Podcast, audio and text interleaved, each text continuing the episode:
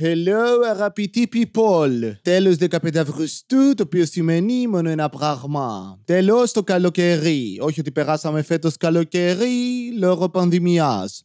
Λοιπόν, γεια σας. Ε, άχρηστο podcast. Α, Βασίλης, επίστευτες. Ε, ε, ε, ε, Δεν είμαι καλά. Αν ακούτε κάτι, αυτό είναι το πλυντήριό μου, το οποίο όπως πολλά πράγματα στο σπίτι μου ακούγονται περίεργα. Κυρίως γιατί βρίσκεται στην τουαλέτα, οπότε όταν βιώνεις καθημερινά χέσιμο, κατούριμα και κλανιές, ενίοτε μπάνιο και παίρνεις μέσα βρώμικα πράγματα μέσα σου, τότε είσαι είτε το πλυντήριό μου, είτε η κοπέλα μου.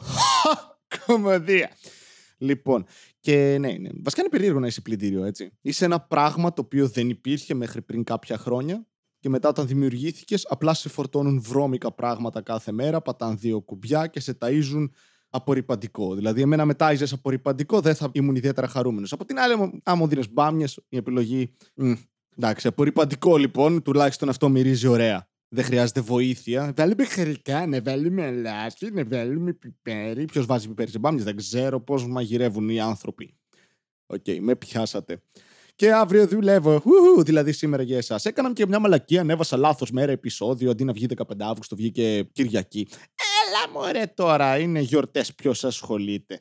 Ούτως ή άλλως ορθογραφικά από εδώ από εκεί, λάθος μέρες επεισόδια, λάθος ώρες. Κάποιες φορές έχω ανεβάσει τετράγωνα αντί για 1920 επί 1080.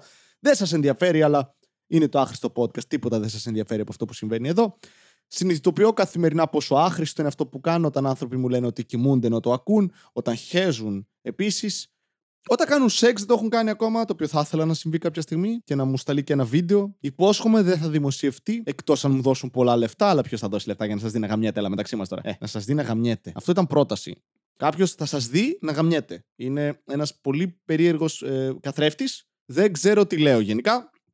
Ε, τι άλλα, δουλειά, ναι, φαστάρ, επιστρέφουμε στην κανονικότητα. Ε, μπορεί να έχουμε lockdown βέβαια από αύριο στη Θεσσαλονίκη, να μην μπαίνει, να μην βγαίνει κανένας. Από την άλλη, ποιος έρχεται εδώ; Δεν έχει κρούσματα στις αίρες. Ένα άλλο πολύ περίεργο πράγμα. Ούτε ο ιό θέλει να πάει εκεί. Και έχει γούστο ιό περισσότερο από τους γονείς μου. Κοίτα να δεις. Το οποίο βγάζει νόημα γιατί με κράτησαν αντί να με πετάξουν στον Κεάδα. Τώρα θα πει μακρύ ταξίδι, Βασίλη, ποιος πάει μέχρι Σπάρτη, ειδικά αν είναι χειμώνας τότε που γεννήθηκες. Καλοκαίρι, για τα πορτοκάλια πας. Πότε βγαίνουν τα πορτοκάλια, δεν έχω ιδέα. Έχουμε θερμοκήπια πλέον, εντάξει. Πήγα επίσης, είδα το σόι μου, τρομακτική εμπειρία. Μπήκα σε λεωφορεία, ρε στα κτέλ. Και είναι αυτή η λογική που έχουν πολλοί άνθρωποι που λένε Ε, ο κόσμος του πλέον ε, προσέχει, φοράνε όλοι μάσκες.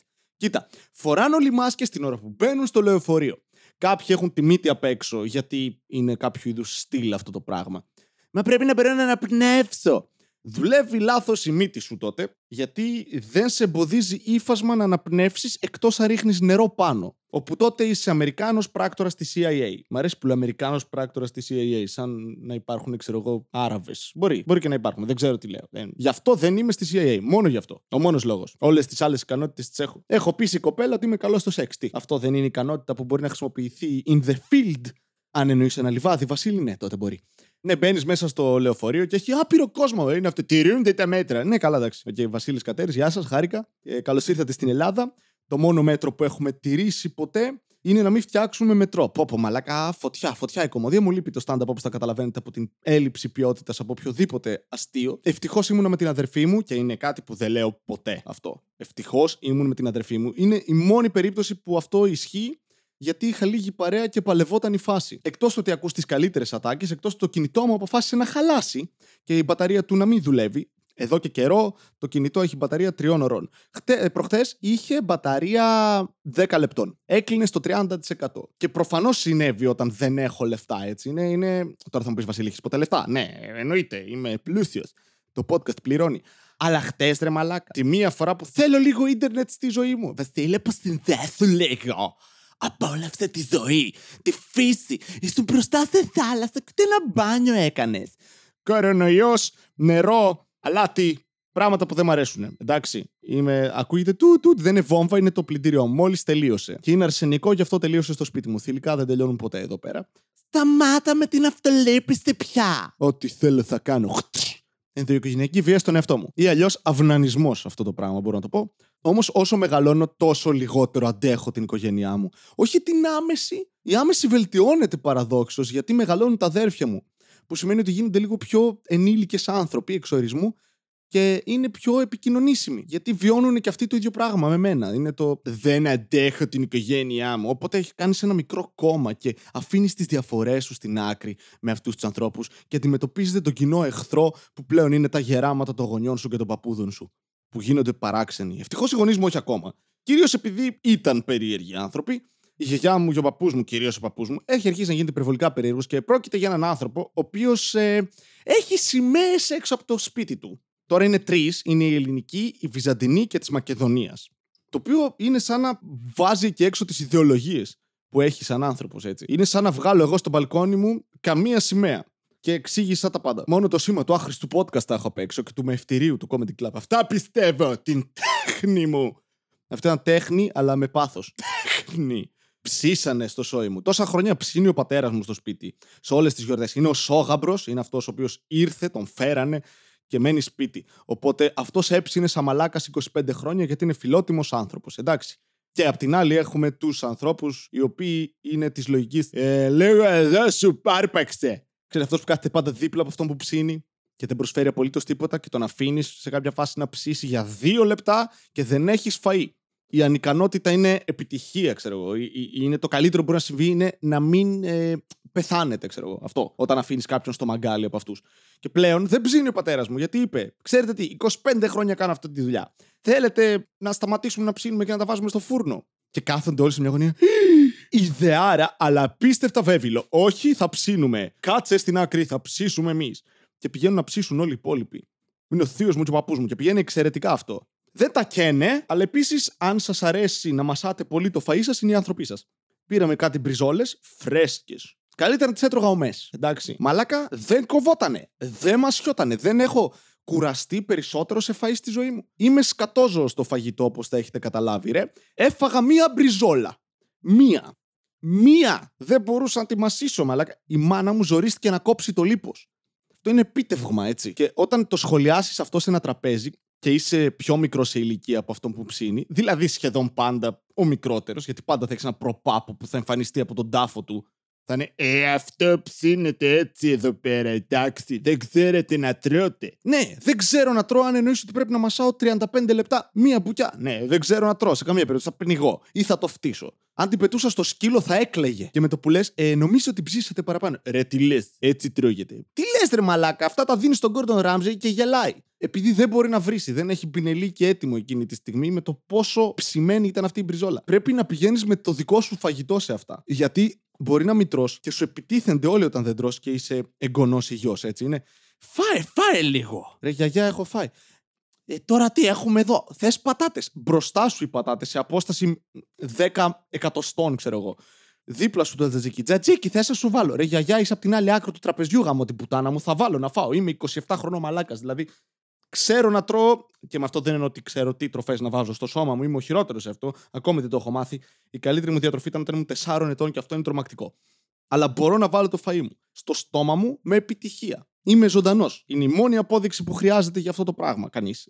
Και βλέπεις αυτές τις διαφορετικές απόψεις που ακούς για τον εαυτό σου. Πας μπροστά σε όλους, γυρνάει ε, η μάνα σου. Πάχινες. Γυρνάει η, η γιαγιά μου. Ωραίος είσαι. Θέλετε να διαλέξετε λίγο ποιο είναι το στάνταρ το οποίο πρέπει να εξυπηρετήσω και να ικανοποιήσω. Γιατί δεν δε, δε γίνεται. Πάντα έχεις τον θείο, ο οποίος είναι ο τύπος που θα σου βάλει να κάνετε μπραντεφέρ είναι σε φάση έλα βάλε μου λίγο δύναμη. Και σε έχει γιατί γυμνάζεται ο θείος, γιατί δεν μπορεί να δεχτεί ότι μεγαλώνει. Το οποίο και εγώ το έχω, απλά αντιμετωπίζουμε διαφορετικά τη ζωή. Υπάρχουν οι άνθρωποι οι οποίοι λένε Όχι, θα είμαι τζόβενο. Και υπάρχουν και άνθρωποι οι οποίοι λένε Ποιο το νόημα; Τι να πεθάνω μεθαύριο, τι χτες; Διαβήτης. Καλή επιλογή. Τουλάχιστον έφαγες γλυκά. Ο άλλος μπορεί να πεθάνει από ανέβρισμα, από το ζόρι να σηκώνει βάρη. Ε. Και μετά έρχεται η ώρα να φύγεις, γιατί προφανώς δεν θα κοιμηθείς εκεί. Δεν γίνεται. Δεν γίνεται. Πλέον μεγαλώνουν και οι υπόλοιποι και μοιράζονται ερωτήσεις. Είναι πολύ ωραίο αυτό. Και επίσης είναι μεγαλύτερα παρτάλια από μένα τα αδέρφια μου. Επομένως, τρώνε το bullying αυτά. Εγώ πλέον ξέρεις, είμαι το παιδί το οποίο αποδέχεσαι αυτό που δεν έγινε. Ονειρευόμασταν να γίνει γιατρός. Τι κάνει, ε, μιλάει για την πούτσα του σε μικρόφωνα. Τουλάχιστον εξετάζει τον εαυτό του για να πει τα αστεία. Το δεχόμαστε. Δόξα να έχει ο Θεός και το Πασόκ. Θα του γράψουμε δύο σπίτια. Και πας να φύγεις και ξεκινάνε όλοι, ρε. Τι κιόλας, να μας παίρνετε ένα τηλέφωνο να μιλάμε. Δεν θα σε πάρουν ποτέ αυτοί, ρε. Το οποίο το λατρεύω, μαλάκα. Είναι αυτό κάποιος θέλει και καλά να σου μιλήσει, αλλά πρέπει να τον πάρεις εσύ. Γιατί πάνω απ' όλα οι θέσεις ιεραρχίας. Ένας από τους δύο είναι στη σύνταξη. Ένας από τους δύο έχει πολύ περισσότερο ελεύθερο χρόνο. Ένας από τους δύο έχει περισσότερα χρήματα να βάλει κάρτα στο κινητό του. Και ένας από τους δύο θέλει περισσότερο να μιλήσει με τον άλλον. Ένα hint. Δεν είμαι εγώ αυτός σε όλες τις περιπτώσεις. Αν θέλω με κάποιον να μιλήσω, κοίτα να δεις. Ιδεάρα, ε παίρνω αυτή τη μαγική συσκευή που δεν έχει μπαταρία πλέον, οπότε δεν τη λες τόσο μαγική, τη λες αποτυχημένα κατασκευασμένη, δηλαδή τζάμπα πέθαναν παιδάκια για το κοβάλτιο της μπαταρίας. Αλλά τέλος πάντων, παίρνεις αυτή τη συσκευή και πας στις αποθηκευμένες επαφές που έχεις, δεν χρειάζεται καν να πληκτρολογήσεις. Και πατάς εγγονός Βασίλης που δεν μου μιλάει στο Facebook. Και πατάς το κουμπάκι. Και κοίτα να δεις, ε, θα δω γιαγιά και θα το σηκώσω. Θα πω γεια. Θα μου πει γεια. Ναι, εσύ γιαγιά μου. Α, θα μου πει τα άλλο μαλακίες και θα μου το κλείσει. Και μιλήσαμε. Μετά νιώσω ότι με πήρε, χάρηκα που την άκουσα και είναι ακόμα ζωντανή, που σημαίνει ότι τα κληρονομικά είναι όλα καλά. Αποτελεσματικότητα. Με πήρε τηλέφωνο, δεν είπαμε τίποτα, το κλείσαμε. Μια πραγματική οικογένεια. Οικογένεια, οικογένεια. είναι, κατέβηκε ο τόνος. Τόσα ήταν κατηφόρα, εντάξει. Δεν με παίρνεις τηλέφωνο. Ναι, γάμο το σπίτι μου. Θα πεθάνουν, Βασίλη, και τότε θα το καταλάβεις. Πολύ πιθανό. Αλλά μάλλον έτσι δουλεύει η ζωή, έτσι έχω καταλάβει.